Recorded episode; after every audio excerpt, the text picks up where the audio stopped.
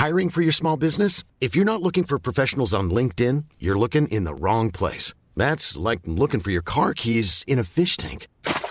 LinkedIn helps you hire professionals you can't find anywhere else, even those who aren't actively searching for a new job but might be open to the perfect role. In a given month, over 70% of LinkedIn users don't even visit other leading job sites. So start looking in the right place. With LinkedIn, you can hire professionals like a professional. Post your free job on linkedin.com slash people today. Hey, it's Ryan Reynolds, and I'm here with Keith, co-star of my upcoming film, If, only in theaters May 17th. Do you want to tell people the big news? All right, I'll do it. Sign up now and you'll get unlimited for $15 a month in six months of Paramount Plus Essential Plan on us. Mintmobile.com slash switch. Upfront payment of $45 equivalent to $15 per month. Unlimited over 40 gigabytes per month. Face lower speeds. Videos at 480p. Active Mint customers by 531.24 get six months of Paramount Plus Essential Plan. Auto renews after six months. Offer ends May 31st, 2024. Separate Paramount Plus registration required. Terms and conditions apply if rated PG. Herzlich willkommen zu Auf Deutsch gesagt, dem Podcast für fortgeschrittene Lernende der deutschen Sprache. Von und mit mir, Robin Meinert. Hallo und herzlich willkommen zu einer neuen Episode von Auf Deutsch gesagt. Keine Sorge, ich sende diese Episode nicht aus dem Gefängnis, wie der Titel vielleicht vermuten lässt. Dennoch werden wir die Geschichten meines Gasts Rolf gleich hören, die euch das Gefühl geben werden, mitten im Gefängnis zu stehen.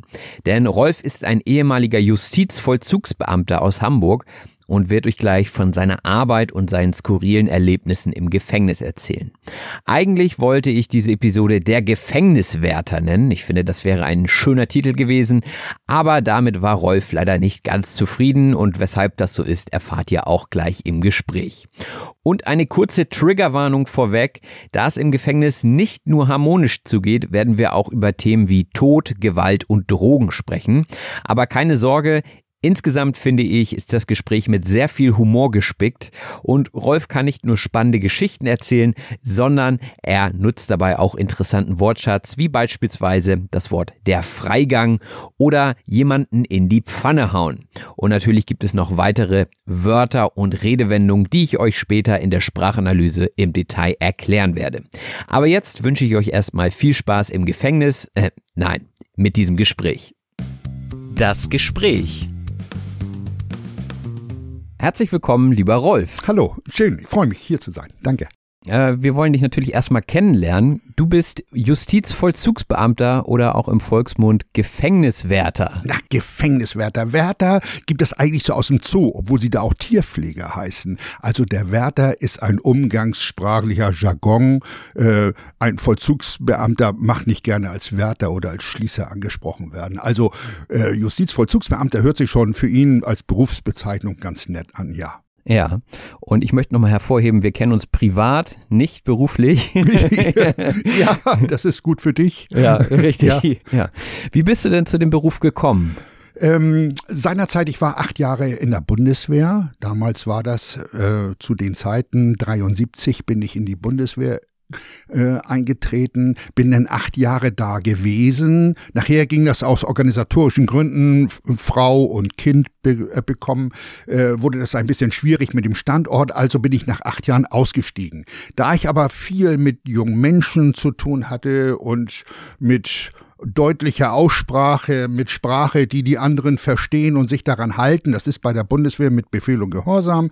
War das für mich irgendwie so ein Übergang, dass ich ähm, Angehörige habe, die jemanden kennen, der in der Justiz in Hamburg gearbeitet hat damals mhm. äh, und quasi ähm, zuständig war für die Ausbildung junger neuer Mitarbeiter, mhm. Beamte kam ich da zu von heute auf morgen. Äh, das ging ratzfatz. Das, die suchten gerade Leute. Ich musste eine Prüfung machen. Damals waren das 15 Monate, eine Ausbildungsprüfung, ähm, mhm. um überhaupt in der Justiz arbeiten zu können. Heute sind das zwei Jahre. Die Grundvoraussetzung war damals, man musste einen abgeschlossenen Beruf haben. Mhm. Das gilt auch noch heute. Man kann also nicht als junger Lehrlingsmensch äh, dort anfangen, sondern man muss äh, eine abgeschlossene Berufsausbildung haben. Man muss mindestens 21 Jahre alt sein. Man darf höchstens 35 Jahre alt sein. Und alles diese ganzen Kriterien passen so auf mich und somit bin ich dort angefangen. Mhm. Etwas blauäugig, hatte ja vorher nie eine Berührung mit Strafgefangenen, mit Kriminalität und sowas, das ist ja alles fremd gewesen, obwohl man vielleicht sagen könnte, Bundeswehr und äh, Justiz hat eine gewisse Ähnlichkeit. Äh, weiß ich nicht, ob man das rausschneiden sollte. Aber äh, von daher war das für mich gut so. Also ja. so kam ich quasi als 26-jähriger junger Mensch ins Gefängnis, wenn man so will. ja.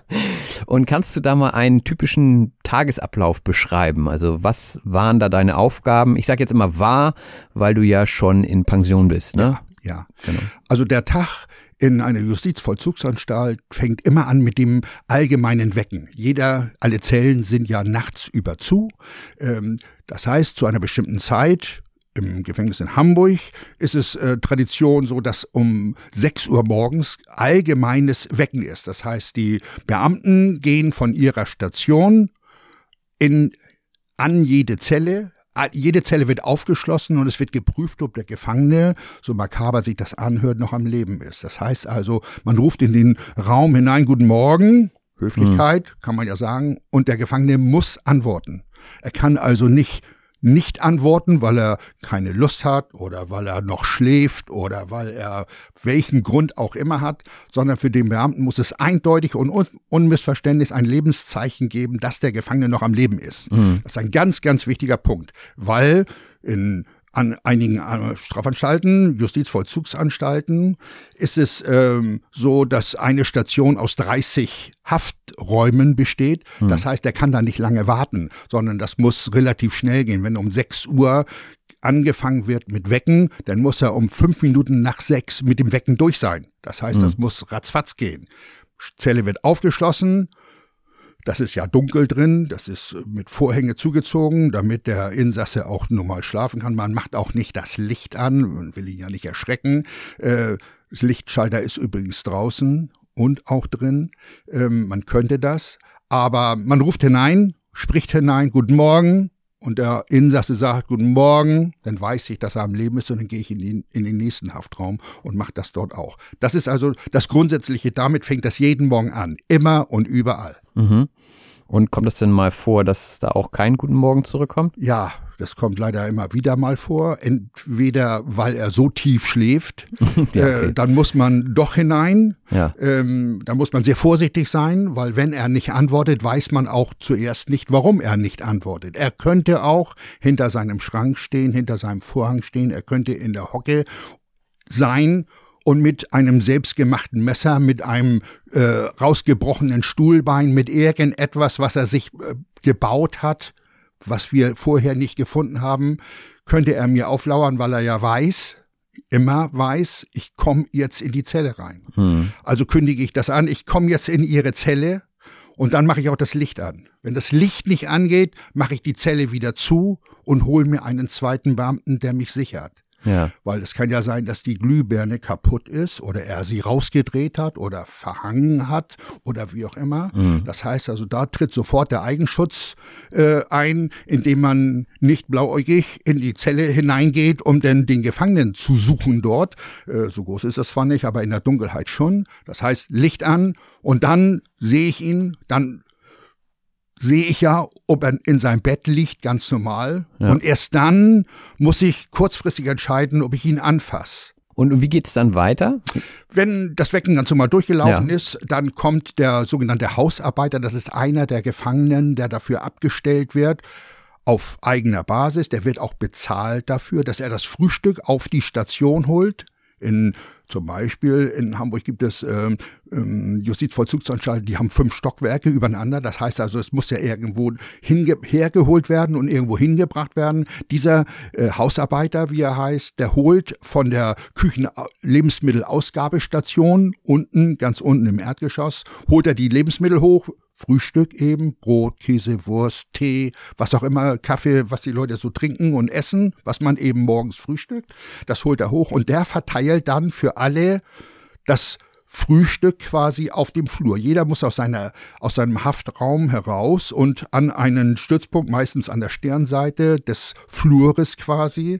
Da steht dann der Beamte, beaufsichtigt das und der Hausarbeiter mit manchmal einem Gehilfen, je nachdem wie schnell das denn ablaufen soll, gibt dann quasi das Frühstück aus. Jeder Insasse kommt mit seiner Schüssel oder mit seinem Teller oder mit seinem Brett und die stellen sich in einer langen Schlange auf und dann holen sie sich das Frühstück ab. Hm. Das geht so um und bei bis 7 Uhr.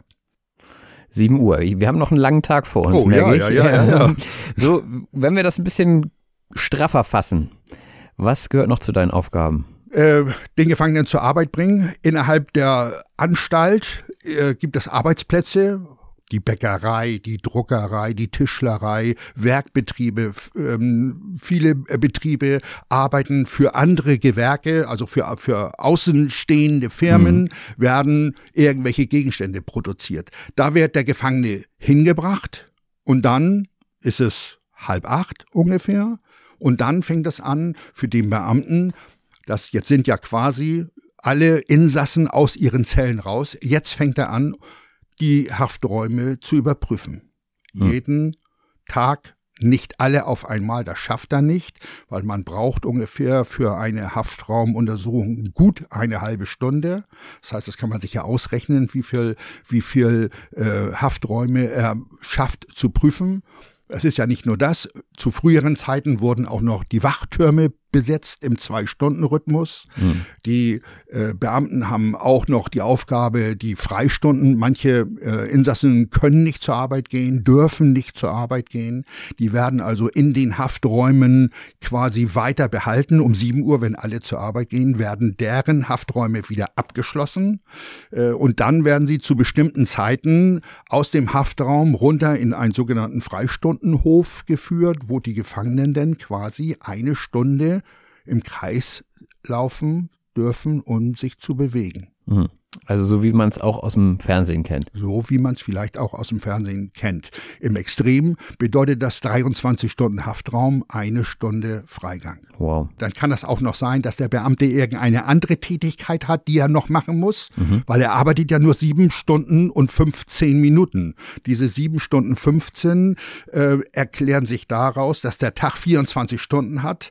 Daraus werden zweimal eine Frühschicht und eine Spätschicht mit jeweils sieben Stunden gemacht. Das das sind 14 Stunden und die Nacht besteht aus 10 Stunden Dienst, also kommen 24 Stunden, sieben und eine Viertelstunde, nochmal sieben und eine Viertelstunde und die Nachtschicht dann 10 Stunden, dann 24 Stunden um. Das heißt also in seinen sieben Stunden, die 15 Minuten, die erklären sich von einer Übergabe. Der Frühdienstbeamte übergibt äh, in einem persönlichen Gespräch mit dem Spätdienstbeamten die, seine Station. Er erklärt, der Herr Meier hat dies gemacht, der Herr Müller hat jenes gemacht, in dem Haftraum war, war das vorgefunden worden und, und, und, und, und.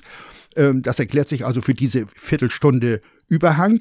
Der Frühdienst hat eine Viertelstunde länger und der Spätdienst hat eine Viertelstunde früher. Das ist diese Viertelstunde ja. Übergangszeit. Und dann in, im Spätdienst wiederholt sich das eigentlich. Äh, Im Spätdienst kommt noch die Freistunde dazu. Wenn alle Gefangenen um und bei 16 Uhr von der Arbeit kommen, dann dürfen sie draußen auf dem Hof Fußball spielen, Sport treiben, äh, nur sitzen mit anderen Mitgefangenen und trinken Kaffee, unterhalten sich, spielen irgendwelche Spiele oder treiben Sport. Auch eben, wir haben einen großen Sportraum gehabt, mhm. äh, wo dann Kraftsport gemacht wurde. Oder auch werden künstlerische Sachen gemacht, die werden für ähm, quasi für bildhauerische Tätigkeiten haben wir auch eine ganze Zeit lang gehabt. Das äh, Gefangene dazu Lust hatten, bildhauerisch tätig zu werden, mhm. zu malen, zu zeichnen, zu lesen. Äh, sehr häufig kommt das auch vor, dass aus bestimmten Gründen äh, Angehörige zu bestimmten Zeiten dann auch in die Haftanstalt kommen dürfen, um den Gefangenen zu besuchen. In der Regel nicht mhm. in der Woche, sondern nur am Wochenende. Aber Gleichwohl gibt es Zeiten, dass Gefangene ähm, in bestimmten Räumen dann mit dem Gefangenen, mit dem Insassen ähm, einen Besuch durchführen kann. Hm. Und du sagst jetzt immer Insassen, sind das alles Männer oder gibt es da auch Frauen? Also in Hamburg gibt es natürlich auch Frauen. Das sind äh, ganz andere Anstalten. Also ist es separ separat? Es wird separiert, ja, ja. Also man muss wirklich sagen, es gibt einen Männervollzug und es gibt einen Frauenvollzug. Es gibt keinen gemischten Vollzug wobei man das auch nicht so ganz genau sagen kann. Es gibt eine, eine Vollzugseinrichtung, ähm, wo quasi beide Geschlechter äh, in einer Haftanstalt sind, allerdings räumlich natürlich getrennt. Mhm. Sie dürfen gemeinsam zum Essen gehen, sie dürfen gemeinsam sich auf den Freistundenhof aufhalten. Das gibt es also schon. Aber grundsätzlich ist natürlich der Vollzug getrennt zwischen Männlein und Weiblein. Und wie ist dann so das Verhältnis zwischen euch und den Insassen? Also ich kann mir vorstellen, das hörte sich jetzt vor meinem inneren Auge so ein bisschen an wie so ein bisschen Abfertigung und äh, ja, so jetzt ist das, jetzt wird er so ein bisschen rau oder schroff geweckt und danach gibt es erstmal Frühstück. Also das hört sich jetzt nicht nach netter Atmosphäre an, ne? Ja, naja, man muss natürlich grundsätzlich sagen, das ist ein restriktives System. Mit Net gibt es nicht sehr viel. Ähm, das ganze System muss äh, organisiert sein. Mhm. Das heißt, äh, ich kenne das zum Beispiel aus der Justizvollzugsanstalt Fuhlsbüttel. Da waren in einem Haus 620 Insassen, mhm. alles Männer. Das sind an die 60 verschiedene Nationen, die auch somit ganz viele verschiedene Mentalitäten haben. Da kann man nicht mit nett miteinander sprechen. So häufig äh, gibt es schon die Sprachbarriere. Hm. Ich, wenn ich mich so, noch so nett ausdrücke, versteht er das nicht. Er sieht mich nur als Beamter, den er vielleicht aus seinem Heimatland kennt, der in Uniform kommt, der ihn nicht natürlich nicht so behandelt wie in seinem Heimatland, das vielleicht in äh, Gefängnissen gemacht wird. Natürlich hm. nicht aber er sieht den Beamten so. Das heißt also, es muss schon sehr stringent sein. Es muss angesagt werden und dann muss es gemacht werden. Eine zweite Meinung gibt es nie. Das heißt also, das ist kein Austausch, dass der Beamte etwas vorschlägt und der Insasse könnte das gut finden oder nicht so gut finden und folgedessen auch dann nicht machen, sondern mhm. wenn der Beamte eine Anweisung gibt, dann gibt es nur die Möglichkeit, diese zu machen. Andere Möglichkeit gibt es für den Gefangenen nie. Mhm hört sich stringent an, ja. Ja. hört sich, hört sich sehr streng an. Allerdings muss man auch bedenken, äh, die ähm, Insassen, die zum Beispiel in Fuhlsbüttel einsaßen und einsitzen, gelten ähm, als schwer kriminell ja. als schwerstkriminell, sehr häufig Wiederholungstäter. Das heißt, die kennen das ganze System Gefängnis schon über viele Jahre. Ja. Viele Insassen sind auch viele Jahre dort. Das heißt, die fangen an, in Fußball gibt es manche Anstalten, da fängt das an, dass die Haftzeit sich daraus rekrutiert, wie lange man eine Haftzeit bekommen hat von seinem Richter. Das heißt, wenn die länger als drei Jahre ist, dann kommt man in eine ganz bestimmte Anstalt. Da werden dann also Kurzstrafen, Leute, die schwarz gefahren sind mit der U-Bahn oder die ihren Unterhalt nicht bezahlt haben oder die bei Rot über die Ampel gegangen sind, um das mal etwas flapsig auszudrücken. äh, die gibt es natürlich auch. Aber es gibt auch Strafanstalten, wo die Haftzeiten 10, 15 Jahre oder länger ist, äh, wesentlich länger ist. Das heißt also, das sind quasi Mitbewohner im weitesten Sinne. Mhm. Da muss man schon sehr gut organisieren ja. und stringent organisieren und zeitlich auch, weil wenn man 600 äh, Insassen organisieren will, dann muss das zeitlich sehr genau abgestimmt sein, sonst läuft das völlig ja, ja. Wie findest du denn grundsätzlich so, also du bist jetzt ja Teil des Systems, aber man kann ja trotzdem auch einen anderen Blick haben, jetzt besonders wenn man nicht mehr da drin arbeitet. Also sagst du, dass das in Deutschland ein gutes System ist mit den, mit den Gefängnissen und oder gibt es da vielleicht eine Alternative, die dir besser gefallen würde?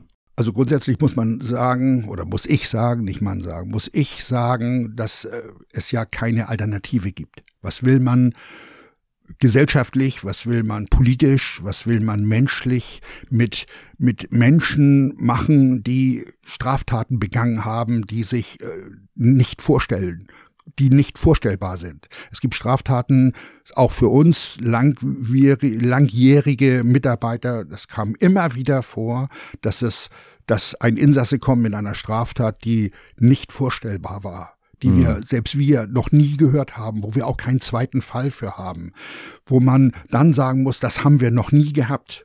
So, dann weiß ich, was das für eine Straftat ist und dann sehe ich diesen Mann äh, sehr, sehr, sehr häufig. Passt das überhaupt nicht zueinander? Das heißt, ich sehe einen ganz normalen Menschen, so wie dich und wie mich und wie jeder andere, jeder Mensch, der das jetzt hier hört, sich selbst ja sieht und gleichwohl eine Straftat begangen hat, die in unserer Fantasie nicht vorstellbar ist. Da gibt es keine, keine Bilder für, da gibt es auch keine Nachrichten, die wir im Fernsehen schon mal gesehen haben, da gibt es auch keine Filme für.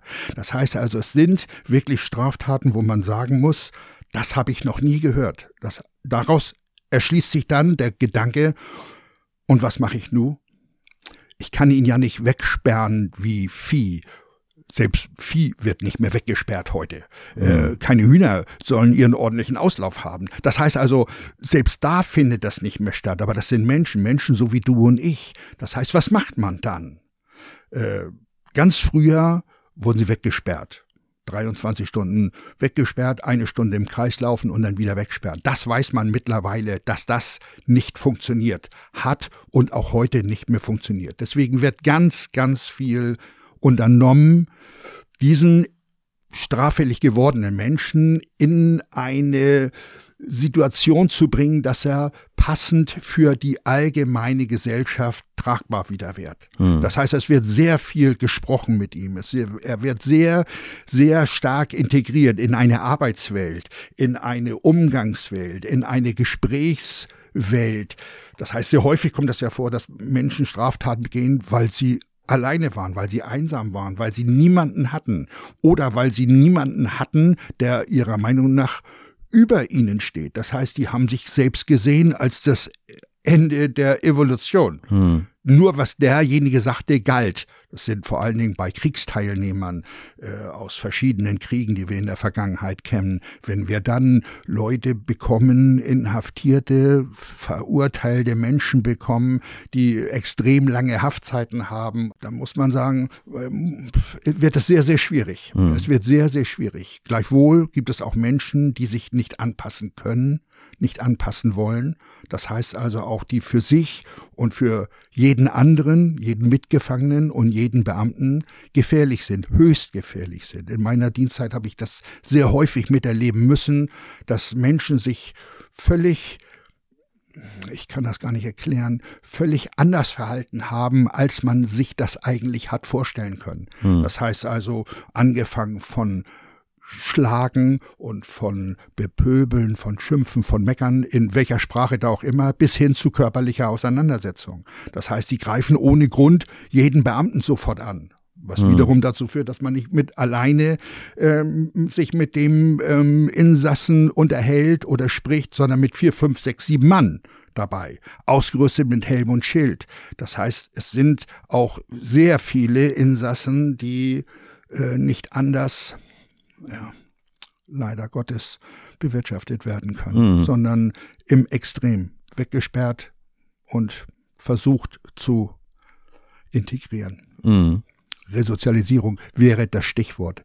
Und das wäre etwas, wo man sich mit mir drüber streiten könnte, äh, was ist eine Resozialisierung, wo komme ich eigentlich her und wo will ich eigentlich hin und wo gebe ich den Gefangenen. Also mit einem, mit einem gehörigen Abstand jetzt sehe ich Strafvollzug nicht als der allerletzte Weisheitsschluss. Nee. Sondern ich würde, ich als Bürger heute würde sagen, das ist die Verzweiflung der Gesellschaft, weil sie kein anderes Mittel hat. Hm, hm. Leider. Ja, kann ich mir auch gut vorstellen. Jetzt kommt es ja auch immer mal wieder vor, dass Leute aus dem Gefängnis ausbrechen. Na, das, da möchte ich mich natürlich entschieden gegen werden. ist Nein, das nicht natürlich, so? Ja, du hast natürlich recht. Es brechen auch immer mal Leute aus, ja. Und hast du dann deinen Job nicht richtig gemacht oder wer hat da Schuld?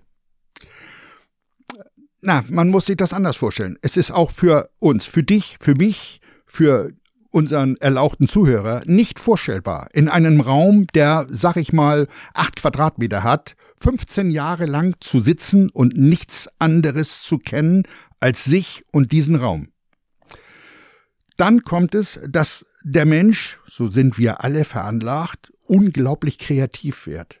Hm. Das heißt, wenn wir nichts anderes haben, wo wir uns drum kümmern müssen. Wir müssen kein Fernsehen gucken, wir müssen nicht zur Arbeit gehen, wir haben nur uns und unsere Fantasie, dann kommt das immer wieder vor, ganz erstaunlicherweise und auch heute mit Abstand würde ich sagen auch erfreulicherweise, dass Menschen unglaublich kreativ werden.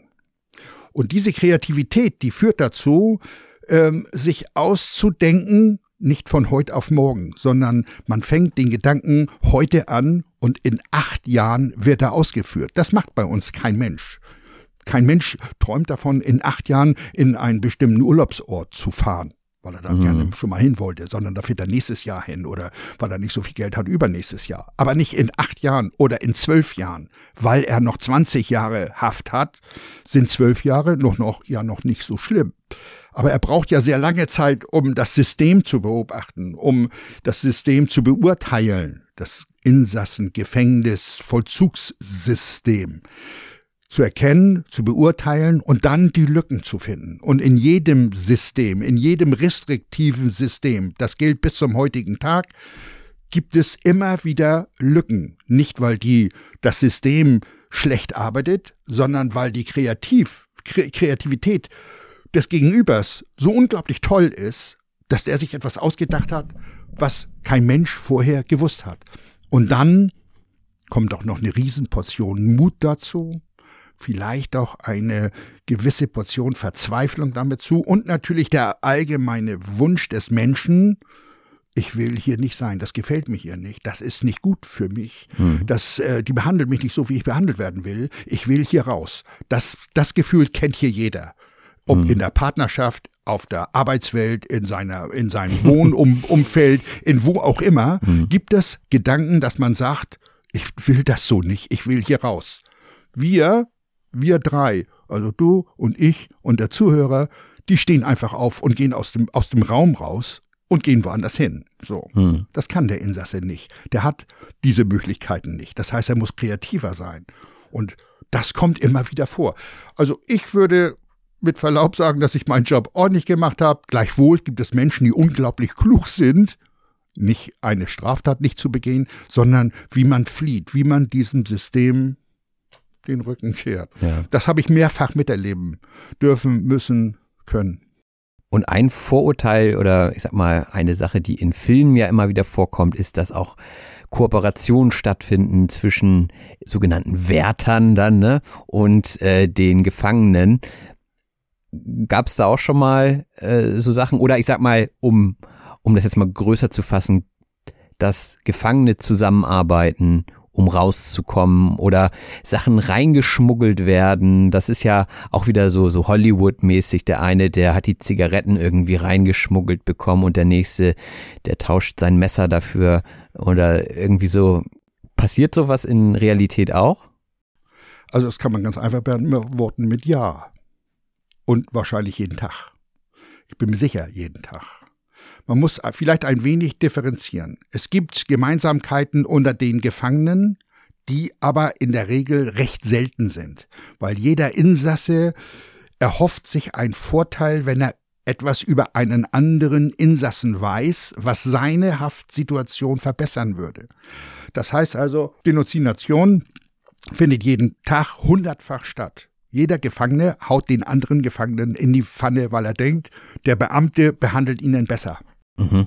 So. Das findet jeden Tag statt. Das heißt, der Insasse als solches für sich selbst muss unglaublich aufpassen, wem er vertrauen könnte, wobei man sagen kann, man kann eigentlich überhaupt niemandem vertrauen.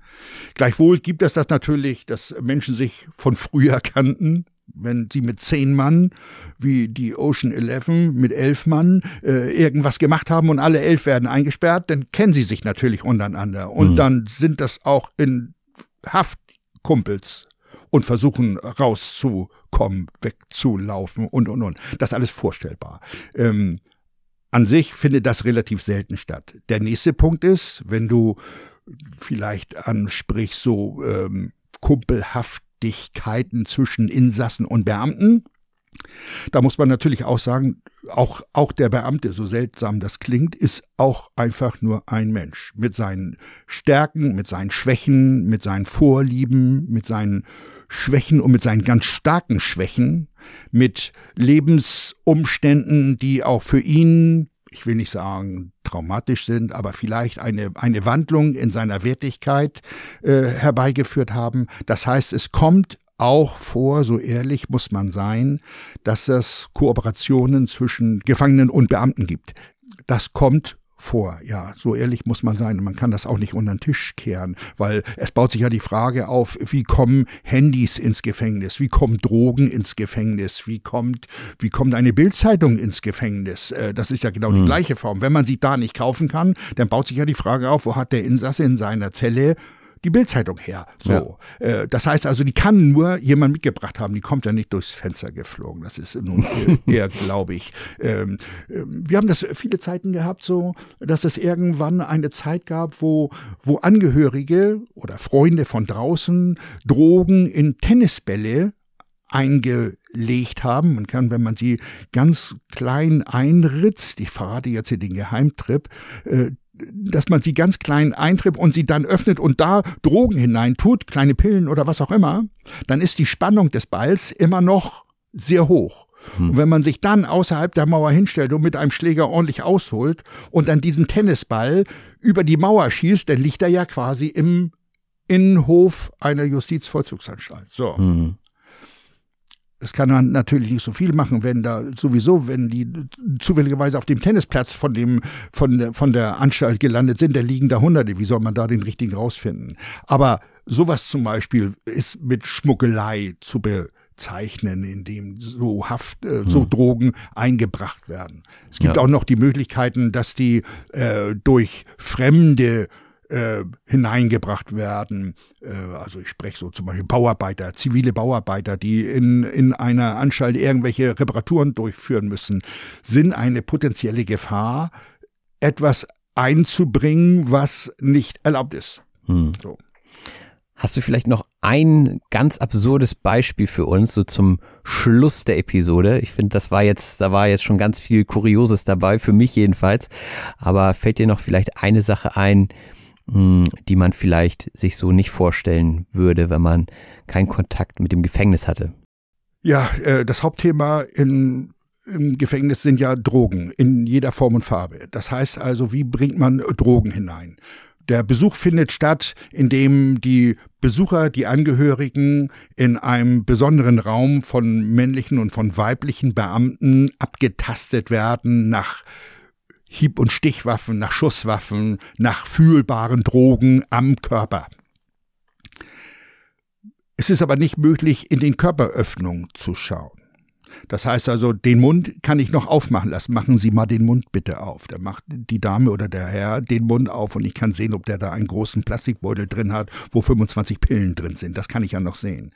Aber es gibt noch andere Körperöffnungen, die ich also nicht so einfach überprüfen kann. Das wäre ein medizinischer Eingriff. Dafür brauche ich nicht nur einen Arzt, sondern ich brauche auch ein richterliches Urteil, eine richterliche Anordnung, dass der Besucher, die Ehefrau, der Ehemann oder was auch immer oder der Freund oder die Mutter oder der Vater körperlich so geprüft wird, dass in seine Körperöffnung nachgeschaut wird, ob mhm. da Drogen drin versteckt werden. Das haben wir sehr häufig gehabt, weil diese Vollzugslücke natürlich, das weiß jeder, man bekommt nicht von jetzt auf gleich eine richterliche Anordnung, dass der äh, Besucher, dass die Ehefrau körperlich so untersucht wird, dass in ihren Körperöffnungen nachgeschaut wird, ob sie Drogen transportiert. Hm. Hm. Das, das, hört, das, hört, sich ja. nach starkem Tobak an, aber leider Gottes ist es so. Hm. Vielleicht noch so als äh, letzte Frage so, ähm, wenn du auf einer, auf einer Party bist und du erzählst, was du beruflich machst, ähm, wie reagieren die Leute? Also meistens ist es anders. Ich erzähle das nach Möglichkeit nicht, weil ich das weiß, dass diese Geschichten sich so unnatürlich anhören. Meistens ist es so, dass wenn wir auf einer Veranstaltung sind, auf einer Party sind, irgendeiner sagt, und der da hinten hier, der alte Mann, mit dem Zopf hinten, der hat, der, der hat früher mal im Gefängnis gearbeitet.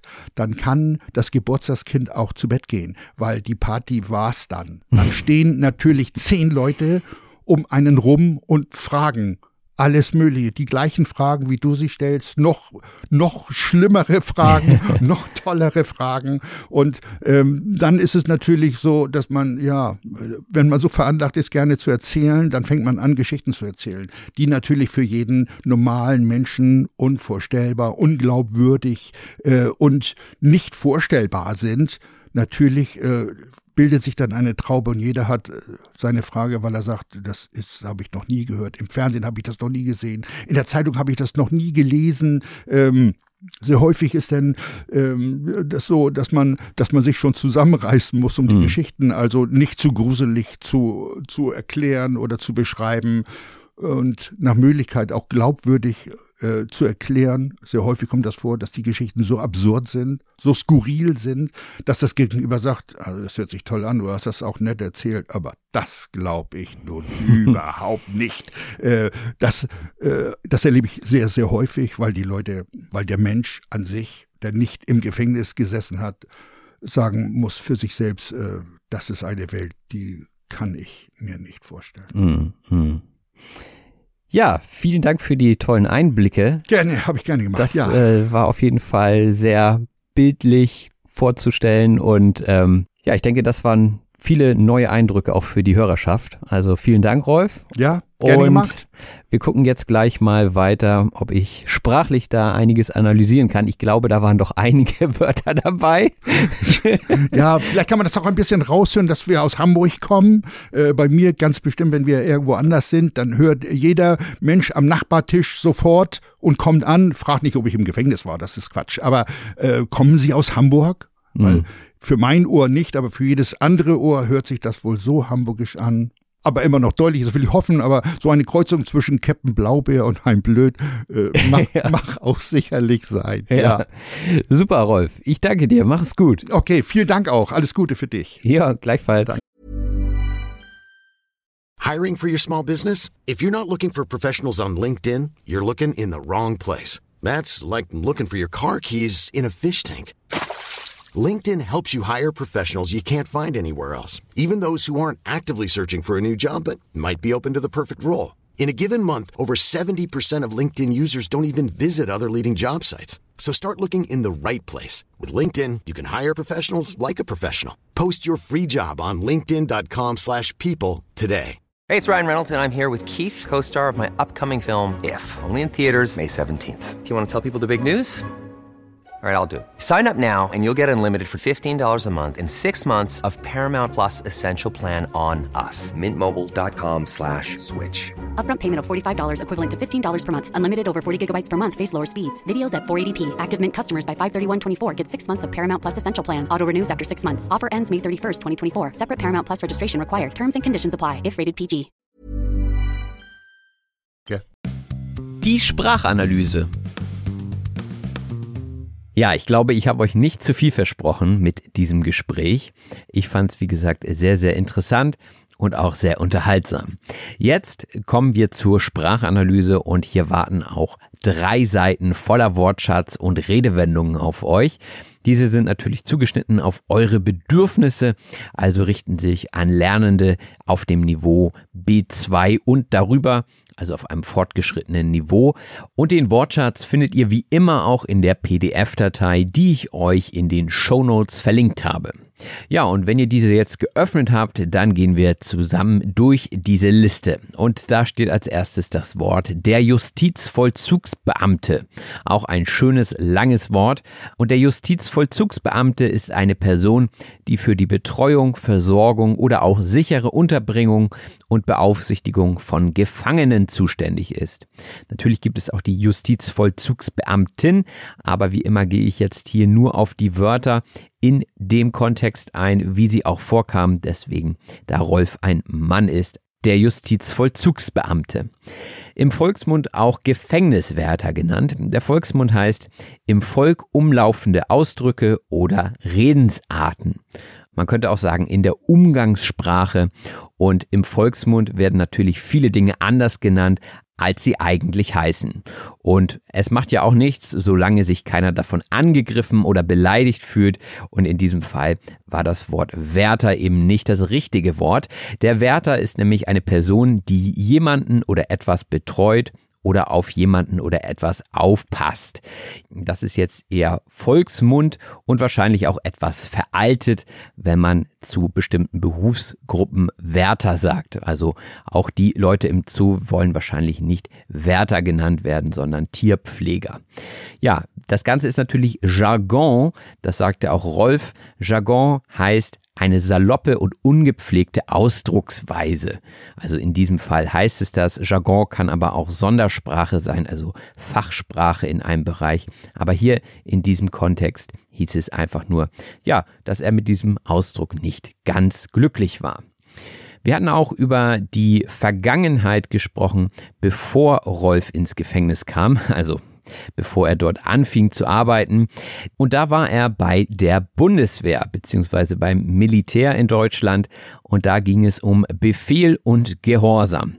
Der Befehl ist ein mündlich oder schriftlich gegebener Auftrag, der genau befolgt werden muss. Ja, also da sagt einer was und der andere macht's. Und das hat auch was mit Gehorsam zu tun. Der Gehorsam ist die Unterordnung unter den Willen einer Autorität. Und sowas ist natürlich Standard beim Militär. Da geht es alles nach Rängen. Also wenn du einen höheren Dienstgrad oder einen höheren Rang hast, dann kannst du Befehle geben und die anderen müssen sie ausführen. Also Befehl und Gehorsam. Ja, und als Justizvollzugsbeamter ist man genauso wie als Lehrer ein Beamter oder eine Beamtin. Das ist also eine Person, die im öffentlichen Dienst steht und ein bestimmtes Rechtsverhältnis ihrem Dienstherrn gegenüber hat. Das ist vielleicht auch ganz interessant, wenn man nämlich beim Staat angestellt ist, und das ist man ja als Beamter, und in diesem besonderen Verhältnis steht, dann führt man einen Dienst aus. Das heißt, man wird nicht angestellt, sondern man wird ernannt. Ja, das ist vielleicht etwas veraltet, aber so funktioniert das in Deutschland immer noch. Und so habe ich beispielsweise als Lehrer gar keinen Arbeitsvertrag, sondern ich wurde ernannt und leiste jetzt meinem Dienstherren einen Dienst, also dem Staat bzw. dem Bundesland Hamburg. Und diesen Status muss man sich natürlich auch erarbeiten. Das geht alles andere als ratzfatz. Ratzfatz, sagte Rolf, heißt so viel wie sehr schnell. Also wenn etwas ratzfatz geht, dann ist es sehr, sehr schnell erledigt. Zum Beispiel, ja, lass uns doch mal kurz die Küche aufräumen. Das geht ratzfatz. In zehn Minuten sind wir hier fertig. Also das geht ratzfatz, das geht sehr schnell. Und das ist natürlich auch etwas, was ein Chef oder eine Chefin gerne mal sagt, komm, das machen wir noch, das geht ratzfatz. Und vielleicht seid ihr so blauäugig und glaubt das auch einfach, ohne es zu hinterfragen. Blauäugig heißt in kindlicher und weltfremder Weise vertrauensvoll. Und meiner Internetrecherche nach ist es blauäugig, weil viele Babys in Europa mit blauen Augen geboren werden und dementsprechend noch kindlich und naiv sind. Und es kann wohl auch sein, dass im Laufe der ersten paar Monate sich die Farbe noch ändert. Das wusste ich gar nicht. Also aus blauen Augen können auch immer noch grüne werden oder was auch immer. Und äh, deswegen sagt man eben, ja, kindliche Augen sind oftmals blau, deswegen blauäugig. Und Rolf hat uns den Tipp gegeben, nicht einfach blauäugig zu den Strafgefangenen in die Zelle zu gehen. Der Strafgefangene ist jemand, der wegen einer Straftat eine Freiheitsstrafe verbüßt. Also jemand, der im Gefängnis sitzt.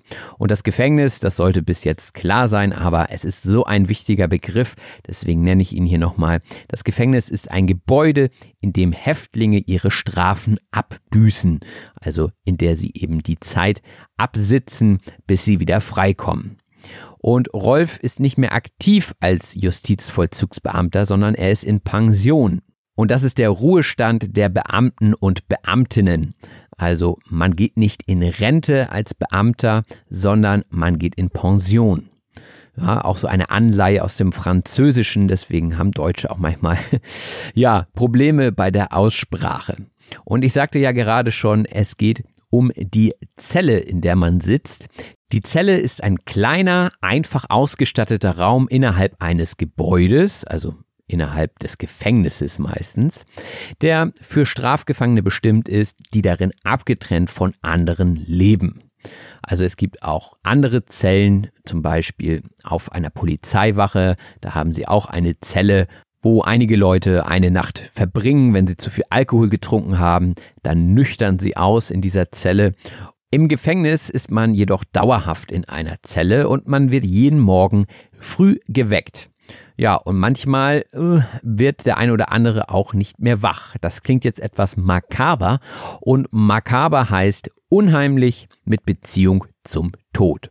Das heißt, wenn jemand eine Geschichte erzählt, die den Tod beinhaltet, dann ist diese Geschichte vielleicht etwas makaber. Und viele dieser makaberen Geschichten finden in einer Justizvollzugsanstalt statt. Die Justizvollzugsanstalt ist der Fachbegriff für das Gefängnis und darüber haben wir ja die ganze Zeit gesprochen. Deswegen gehe ich auch weiter zum nächsten Wort und zwar der Insasse. Der Insasse ist jemand, der in einem Gefängnis festgehalten wird. Ja, also die Person, die inhaftiert ist im Gefängnis, ist der Insasse. Der Insasse kann aber auch jemand sein, der in einem Auto sitzt. Das wäre auch ein Insasse, also jemand, der in etwas drin sitzt. Und man kann natürlich im Gefängnis sitzen, man kann aber auch im Auto sitzen. Und sitzen kann man auch in der Hocke. In der Hocke ist eine Haltung im Sitzen, bei der die Beine an den Oberkörper herangezogen werden. Also wenn man sich klein macht, wenn ihr euch versteckt zum Beispiel, also ihr macht euch ganz klein, ihr geht ganz weit runter und dann sitzt ihr in der Hocke. Und natürlich hoffe ich, dass ihr niemandem auflauert. Jemandem auflauern heißt in böser Absicht auf jemanden warten. Also lauern heißt ja, warten, dass jemand rauskommt. Zum Beispiel im Horrorfilm lauert immer der Mörder hinter der Tür. Ja, er wartet, dass das Opfer kommt und er dann sein Verbrechen begehen kann. Und damit die Insassen nicht auf komische Gedanken kommen, ist alles sehr straff organisiert. Straff heißt gut durchorganisiert und keinen Raum für Nachlässigkeiten oder Abschweifungen lassend.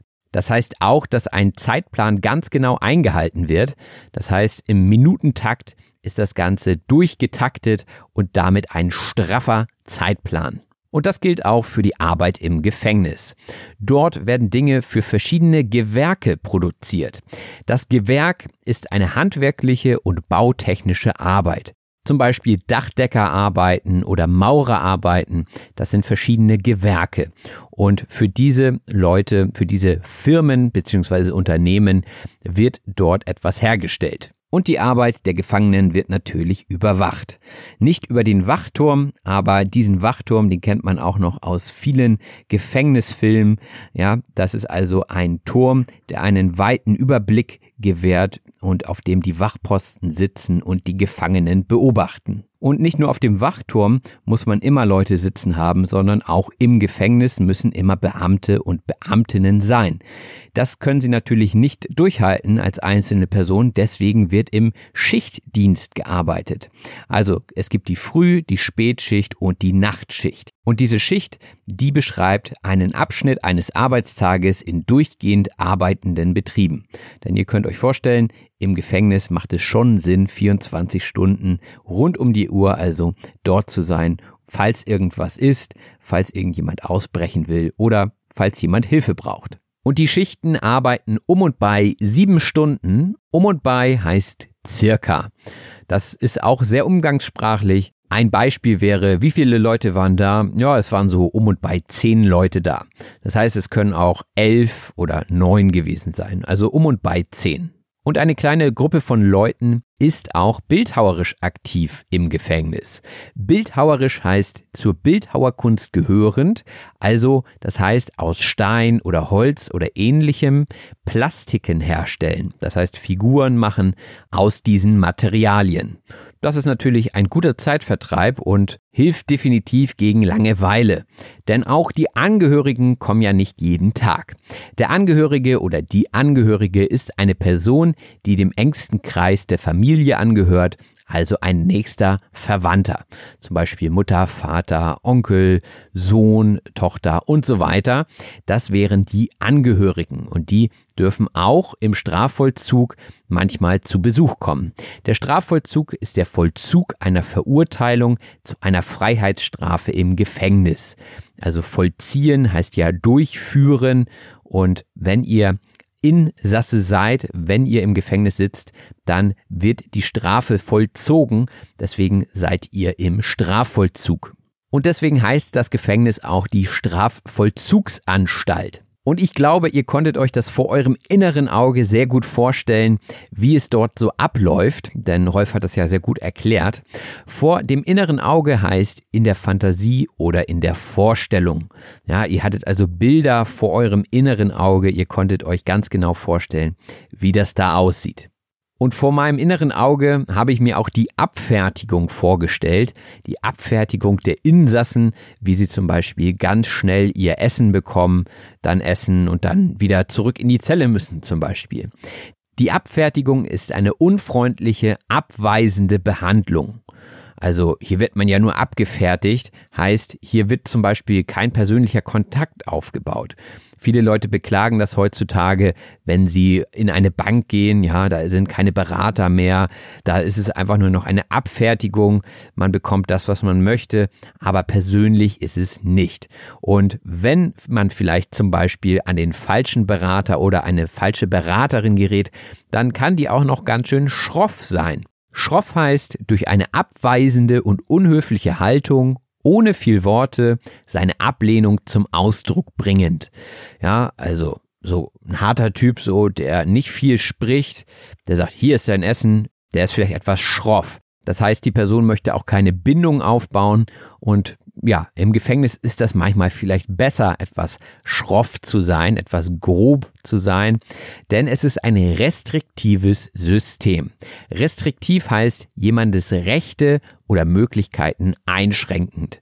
Ne? Sonst könnte man ja auch sagen, ja, jeder macht, was er will, wir machen die Zellen auf und gucken mal, wie es wird. Ne? Das geht natürlich nicht. Es ist restriktiv. Die Leute sind in Gefangenschaft und ja, das bedeutet eben restriktiv. Und wenn jemand gegen die Regeln verstößt, dann gibt es natürlich auch eine bestimmte Maßnahme, die dann folgt. Das heißt, das Ganze ist stringent aufgebaut. Stringent heißt aufgrund der Folgerichtigkeit sehr einleuchtend.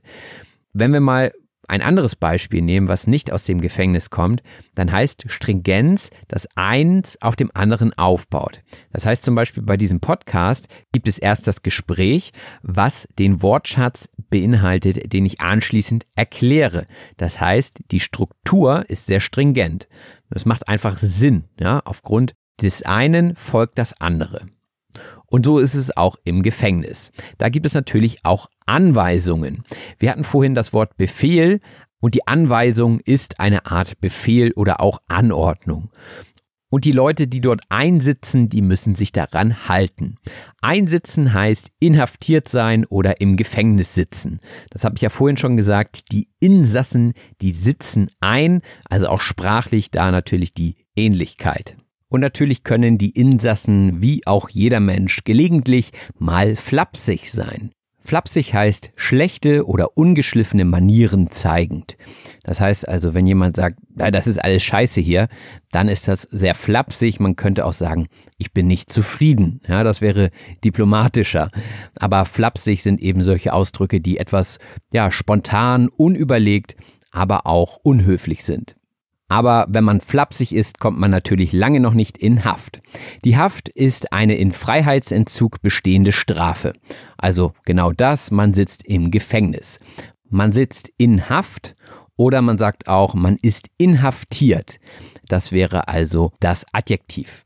Und im Gefängnis sollte natürlich nichts aus dem Ruder laufen.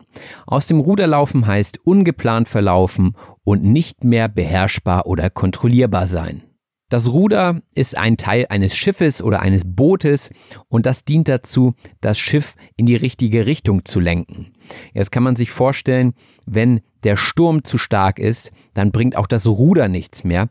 Deswegen läuft das Schiff dann aus dem Ruder, man kann es nicht mehr kontrollieren und man ist der Situation ausgesetzt, man kann sie nicht mehr beeinflussen. Und genau das meint aus dem Ruder laufen. Auch bei der Arbeit kann alles aus dem Ruder laufen, ja. Drei Telefone klingen gleichzeitig und ihr habt noch so viel zu tun und dann steht noch jemand an der Tür und will was von euch. Also ihr könnt die Situation nicht mehr kontrollieren. Irgendwie ist alles aus dem Ruder gelaufen.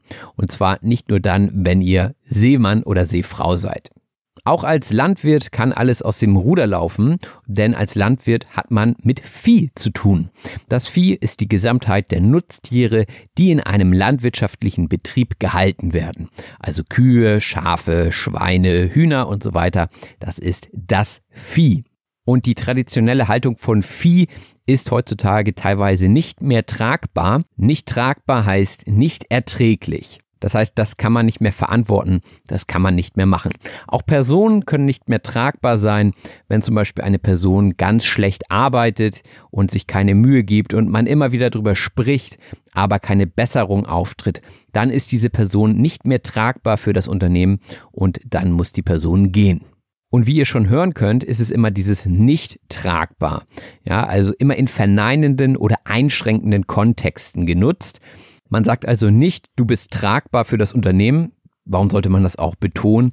Man sagt immer, du bist nicht tragbar für das Unternehmen. Es ist eben immer leider etwas Negatives.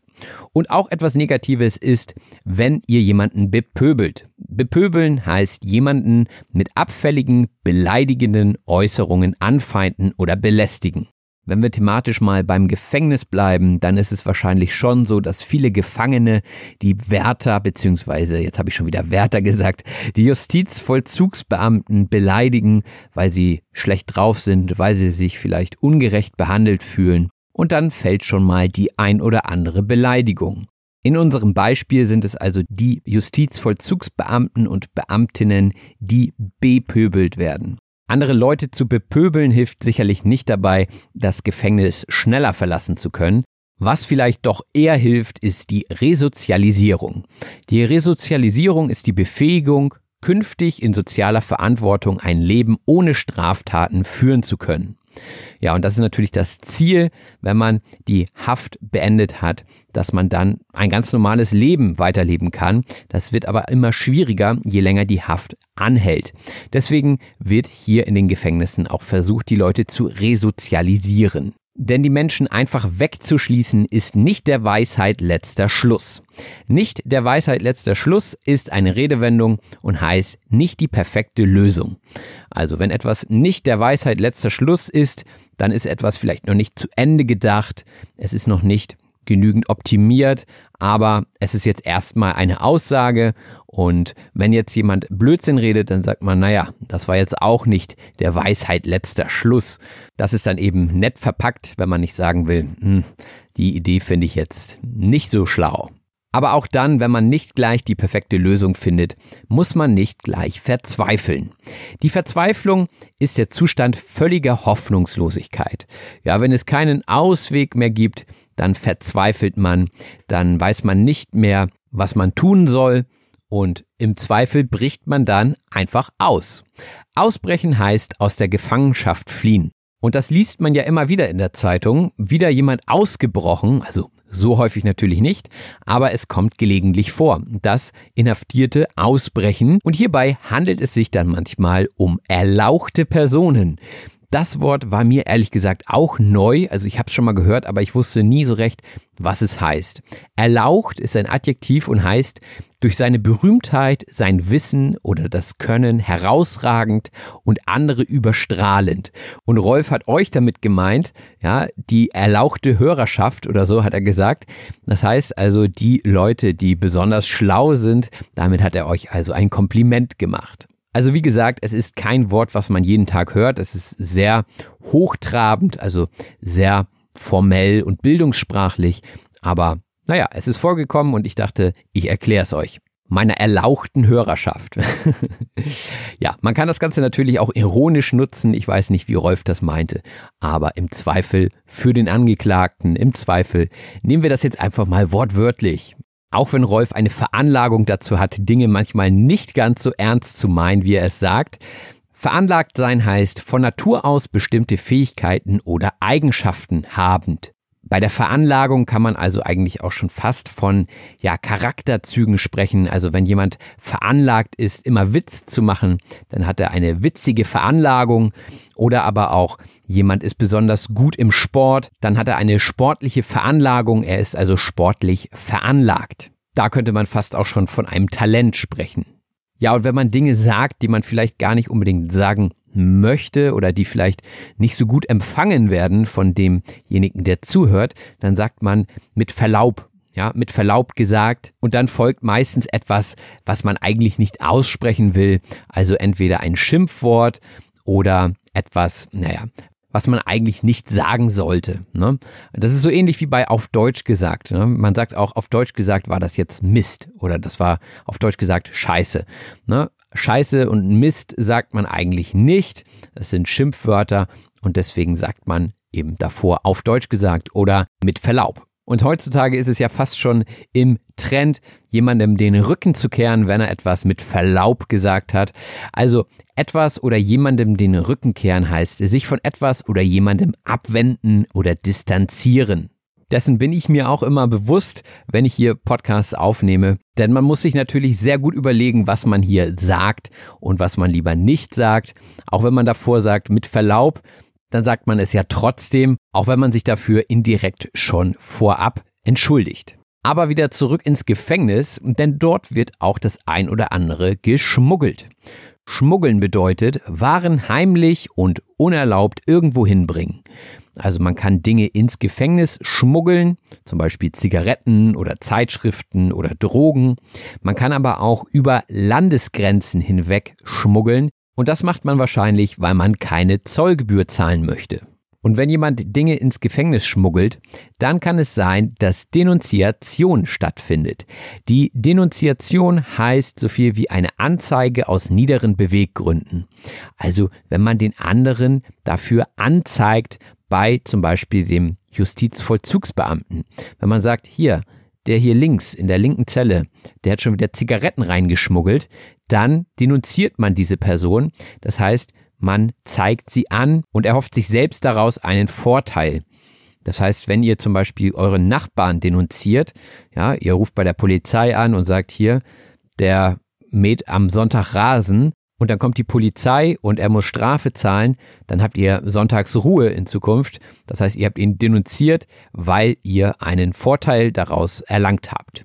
Umgangssprachlich könnt ihr auch sagen, ihr habt ihn in die Pfanne gehauen. Jemanden in die Pfanne hauen heißt jemanden verraten. Oder auch jemanden fertig machen. Das heißt also, wenn ihr jemanden verratet, dann fügt es ihm ja Schaden zu und genau das ist damit gemeint, jemanden in die Pfanne hauen. Warum ist es jetzt in die Pfanne hauen? Angeblich ist es so, dass alles, was in der Pfanne landet, auch fertig gemacht wird. Das heißt, das Leben, also sofern vorher ein Tier zum Beispiel gelebt hat, ist ja aus dem Tier raus, wenn es in der Pfanne landet. Dementsprechend ist ein Mensch im übertragenen Sinne auch ausgeliefert. Er ist fertig gemacht worden, wenn er in die Pfanne gehauen wurde. Und sowas passiert tagtäglich im Gefängnis, das darf man nicht unter den Tisch kehren. Etwas unter den Tisch kehren heißt etwas verschweigen oder verheimlichen. Wenn ihr euch also vorstellt, wie ihr mit einem Besen den Boden kehrt, also mal angenommen, ihr habt keinen Staubsauger, denn diese Redewendung ist natürlich schon etwas älter, dann kehrt ihr also mit einem Kehrbesen den Boden. Und normalerweise würde man ja dann die Krümel und den Staub und alles, was da so zusammengekehrt wurde, entsorgen. Und naja, wenn man keine Lust dazu hat, dann kehrt man das einfach unter den Tisch und dann sieht man es nicht mehr, denkt man jedenfalls. Also man versucht es zu verschweigen oder zu verheimlichen, dass dieser Staub da unter dem Tisch ist. Und im übertragenen Sinne ist es eben so, dass man etwas verheimlichen will, wenn man etwas unter den Tisch kehren will. Und wenn man im Gefängnis eine Hieb- und Stichwaffe besitzt, dann will man das sicherlich auch unter den Tisch kehren. Die Hieb- und Stichwaffe ist eine Waffe, die dazu bestimmt ist, durch Muskelkraft, also durch Hieb, Stoß, Stich, Schlag oder Wurf Körperverletzungen zu verursachen. Also Standard, ein Messer zum Beispiel ist eine Hieb- und Stichwaffe. Und wenn man sowas gegen Menschen einsetzt, dann ist das schon starker Tobak. Starker Tobak heißt so viel wie überraschend unangenehm und schwer erträglich. Das heißt, wenn jemand mir eine Geschichte erzählt, die mich belastet, dann ist das starker Tobak. Dann sage ich, wow, das kann ich mir gar nicht vorstellen, dass jemand so böse ist. Das ist wirklich starker Tobak. Und Rolf und ich haben noch zwei Stunden nach diesem Gespräch weitergesprochen und er hat mir wirklich Geschichten erzählt, die auch für diesen Podcast einfach nicht geeignet gewesen wären. Das war einfach zu starker Tobak. Ja, und nicht ganz so starker Tobak ist die Frisur von Rolf. Er trägt nämlich einen Zopf. Der Zopf ist zusammengebundenes, längeres Haar. Das heißt, wenn ihr lange Haare habt und ihr bindet sie hinten zusammen mit einem Haarband oder einem Haargummi, dann habt ihr einen Zopf. Man kann auch einen Zopf flechten. Das heißt, ihr nehmt eure Haare, gliedert sie in drei Stränge und dann legt ihr sie so übereinander, sodass sie zu einem schönen Zopf werden. Und wenn ihr so schön seid, dann habt ihr bestimmt eine Traube von Menschen um euch herum. Die Traube ist eine dicht gedrängte Menschenmenge. Also wenn es etwas umsonst gibt, also gratis, dann ist meistens eine Traube von Menschen davor oder darum. Und wenn man das Ganze von oben betrachten würde, dann sieht es aus wie ein Bündel Trauben, wie bei einer Weintraube. Ja, und wenn so viele Leute um etwas herumstehen, dann denke ich immer so, ich reiß mich jetzt zusammen, ich gehe da nicht hin. Sich zusammenreißen heißt eigene Empfindungen in den Hintergrund drängen. Auch wenn ihr einen Film guckt, der sehr, sehr traurig ist und ihr wollt nicht anfangen zu weinen, dann reißt ihr euch zusammen. Das heißt also, ihr unterdrückt eure Emotionen, ihr reißt euch zusammen. Und das ist auch so ein Spruch, den die Eltern oftmals sagen, so jetzt reiß dich mal zusammen hier. Auch im Sinne von benimm dich, ja, also nicht nur in Richtung Emotion, sondern auch jetzt äh, spring hier nicht die ganze Zeit rum, jetzt reiß dich mal zusammen, jetzt sei mal vernünftig. Aber wenn sich alle immer zusammenreißen würden, dann würde es auch keine skurrilen Momente geben. Skurril heißt eigenwillig und bizarr oder auch seltsam. Rolf hat uns beispielsweise viele skurrile Geschichten erzählt, die er im Gefängnis kennengelernt hat. Und das hat er fast so gemacht wie eine Figur namens Captain Blaubeer. Captain Blaubeer ist ein menschenähnlicher Bär, also eine fiktive Figur und die ist bekannt aus der Sendung mit der Maus. Über die Sendung mit der Maus habe ich auch schon eine Episode gemacht, also hört gerne mal rein. Im Archiv ist diese Episode zu finden. Und der Kollege von Captain Blaubeer ist Hein Blöd. Auch ein toller Name, wie ich finde. Hein Blöd ist aber kein Bär, sondern er ist eine Ratte. Ja, also so eine Seeratte und die leben gemeinsam auf einem Boot. Und Captain Blaubeer erzählt dann immer ganz viele Geschichten, die völlig skurril sind und absurd. Und Hein Blöd ist halt der Typ, der so ein bisschen, naja, ich sag mal, verplant ist, der nicht so richtig schlau ist. Deswegen heißt er ja auch Hein Blöd. Und äh, ja, guckt gerne am besten mal selber rein. Es ist auf jeden Fall eine tolle Kinderserie. Und auch die Stimmen von Captain Blaubeer und Hein Blöd sind einmalig. Die klingen auch so ein bisschen nordisch, so ein bisschen Hamburger mäßig. Und äh, das macht das Ganze aus. Das klingt also alles sehr maritim und auch Rolf muss ich nochmal ein Kompliment machen für diese tolle Erzählstimme und ich finde, er hat das wirklich sehr gut gemacht. Von daher vielen Dank, Rolf, falls du bis hierhin zugehört hast. Wahrscheinlich nicht. Auch vielen Dank an euch, die ihr jetzt immer noch zuhört. Ohne euch wäre dieser Podcast wahrscheinlich schon nicht mehr am Leben, denn ich sehe, es geht immer ein bisschen bergauf mit den Zahlen und letztendlich guckt man da ja dann doch drauf, wird der Podcast gehört oder nicht. Und das freut mich, dass so viele, auch neue Leute immer wieder dazukommen. Und damit das so bleibt, würde ich mich natürlich freuen, wenn ihr euren Freunden und Bekannten von diesem Podcast erzählt und vielleicht sogar eine Rezension hinterlasst, damit dieser Podcast noch mehr Sternchen bekommt und leichter gefunden wird. Und an dieser Stelle natürlich vielen Dank an alle Leute, die das schon längst gemacht haben. Und ich lese mir das natürlich auch alles durch. Das heißt, ihr könnt da auch gerne Kritikpunkte reinschreiben. Noch besser ist natürlich, wenn ihr mir direkt Kritik per E-Mail schickt auf deutsch-gesagt at gmx.de. Das ist die aktuelle E-Mail-Adresse. Und auch wenn ihr kleinere Fehler finden solltet, das kann durchaus mal sein, dass ich mich mal vertippe, dann weist mich gerne darauf hin, schickt mir also gerne eine private Nachricht, entweder über Social Media oder per E-Mail, dann kann ich das korrigieren, denn ich bin natürlich auch nur ein Mensch und ich bin eine One-Man-Show, wie man das auf Neudeutsch so schön sagt. Das heißt, ich bin hier komplett alleine, da guckt kein zweiter drüber und manchmal liest man das zwei, dreimal und sieht einfach den Fehler nicht. Ne? Und deswegen bin ich froh über jegliche konstruktive Kritik und wenn du diese One-Man-Show unterstützen möchtest, dann findest du in der Beschreibung zu dieser Episode den Link zu Patreon oder auch zu PayPal. Das sind die beiden Möglichkeiten, wie man diesen Podcast finanziell unterstützen kann. Und ich freue mich natürlich über jegliche Zuwendung. Bei Patreon ist natürlich der große Vorteil, dass du auch wieder etwas zurückbekommst, nämlich jede Woche einen neuen Extra-Podcast zu einem bestimmten Verb. Also in diesem Jahr sind es die Verben, letztes Jahr waren es die Nomen und da suche ich mir natürlich besonders interessante Wörter aus, die man auch gut erklären kann, die eine interessante Herkunft haben und zu denen man verschiedene Beispiele geben kann. Ja, sowas oder auch die Transkripte zu jeder Episode bekommst du bei Patreon. Wenn du auf sozialen Netzwerken unterwegs sein solltest, dann folge auf Deutsch gesagt auch gerne auf Instagram und Facebook. Ja, und dann war's das auch von mir. Vielen Dank fürs Zuhören. Macht es gut. Bis bald. Euer Robin. Das war auf Deutsch gesagt. Vielen herzlichen Dank fürs Zuhören. Wenn dir der Podcast gefällt, lass es andere Leute durch eine Rezension wissen. Wir hören uns in der nächsten Episode.